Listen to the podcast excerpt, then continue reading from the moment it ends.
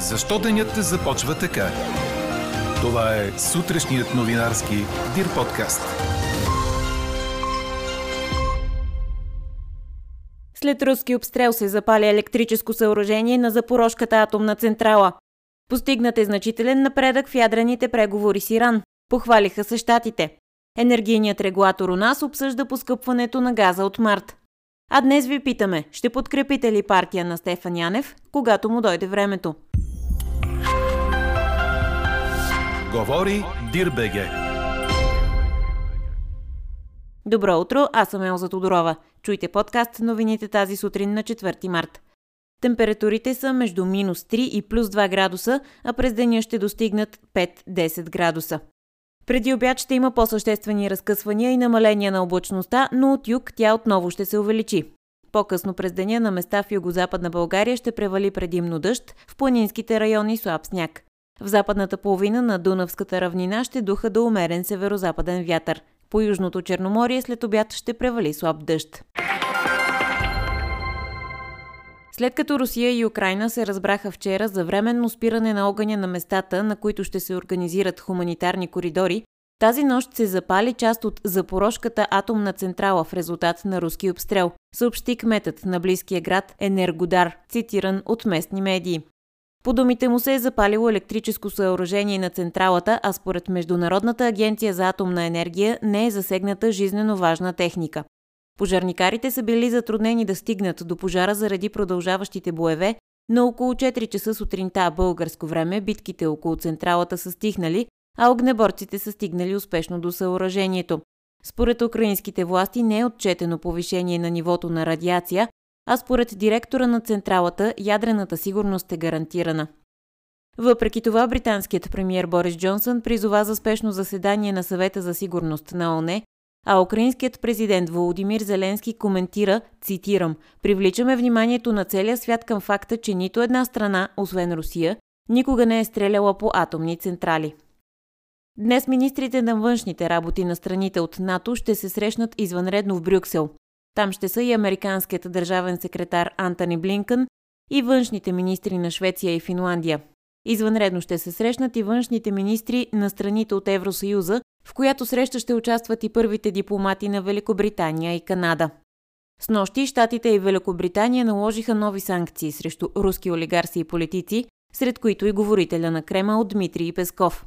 Те включват забрана за влизане в съответните страни замразяване на активите им на острова и спиране на достъпа до американската финансова система.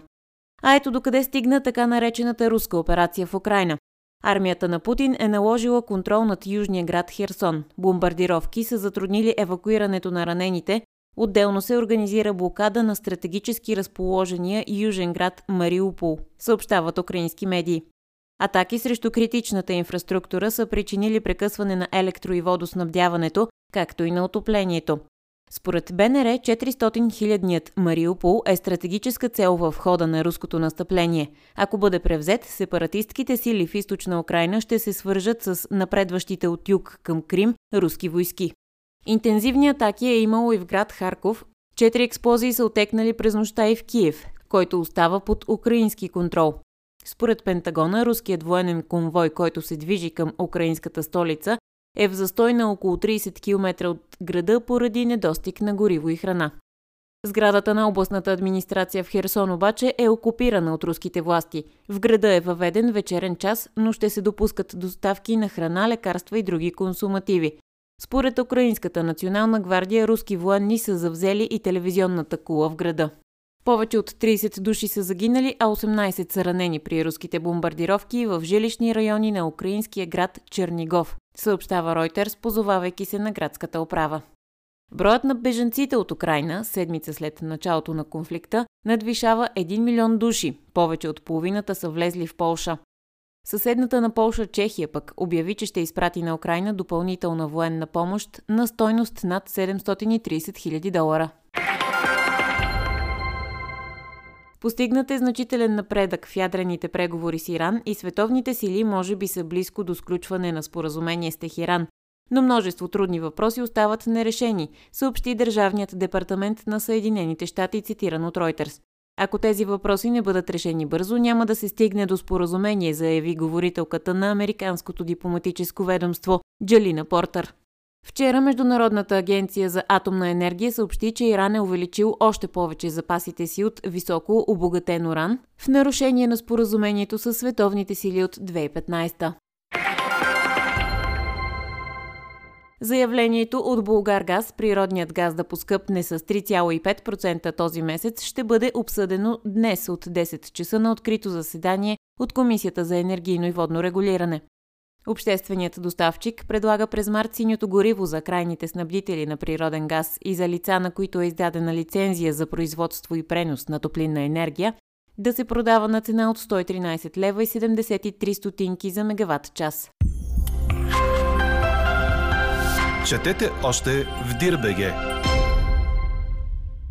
Виктория Томова пропусна добра възможност да елиминира поставената под номер едно в схемата на турнира в Монтерей Елина Свитолина и загуби с 6 на 7, 6 на 3, 2 на 6. Рано тази сутрин българско време. Предаде корнер.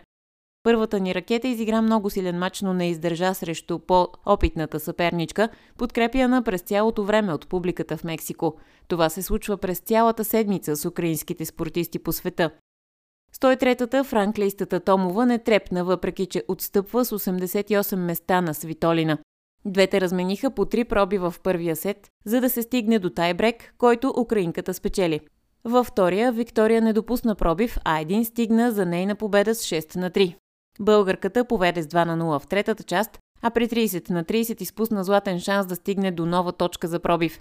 След това сякаш силите намаляха, а Свитолина взе следващите 6 поредни гейма за 2 на 6.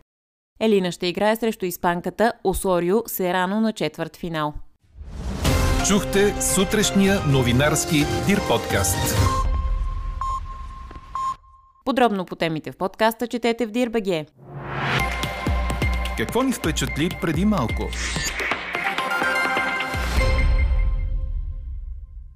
Ниагарският водопад заблестя в цветовете на българския трибагреник. Това стана в 5 часа тази сутрин българско време. Хилядите наши сънародници, които живеят в област Онтарио, определят събитието като символ на българското единение зад граница. Това се случва за втора поредна година и е плод на огромните усилия на генералното ни консулство в Торонто и със съдействието на кметството на град Ниагара Фолс, отбелязва БНТ.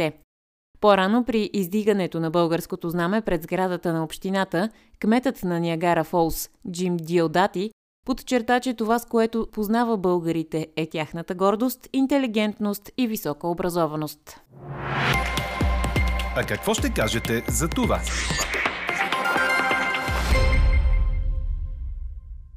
Стефан Янев ще обяви създаването на политически проект, но това ще стане когато му дойде времето. Бившият вече военен министр и служебен премьер потвърди за политическите си намерения на връх 3 март пред храма в подножието на връх Шипка. А ние ви питаме, ще подкрепите ли партия на Стефан Янев, когато му дойде времето? Гласувайте и коментирайте по темата в страницата на подкаста. Най-интересните ваши мнения ще цитираме в обедния си новинарски подкаст в 12. Ако желаете, може да ни пишете и на подкаст Нюсет Дирбеге. Слушайте още, гледайте повече и четете всичко в Дирбеге.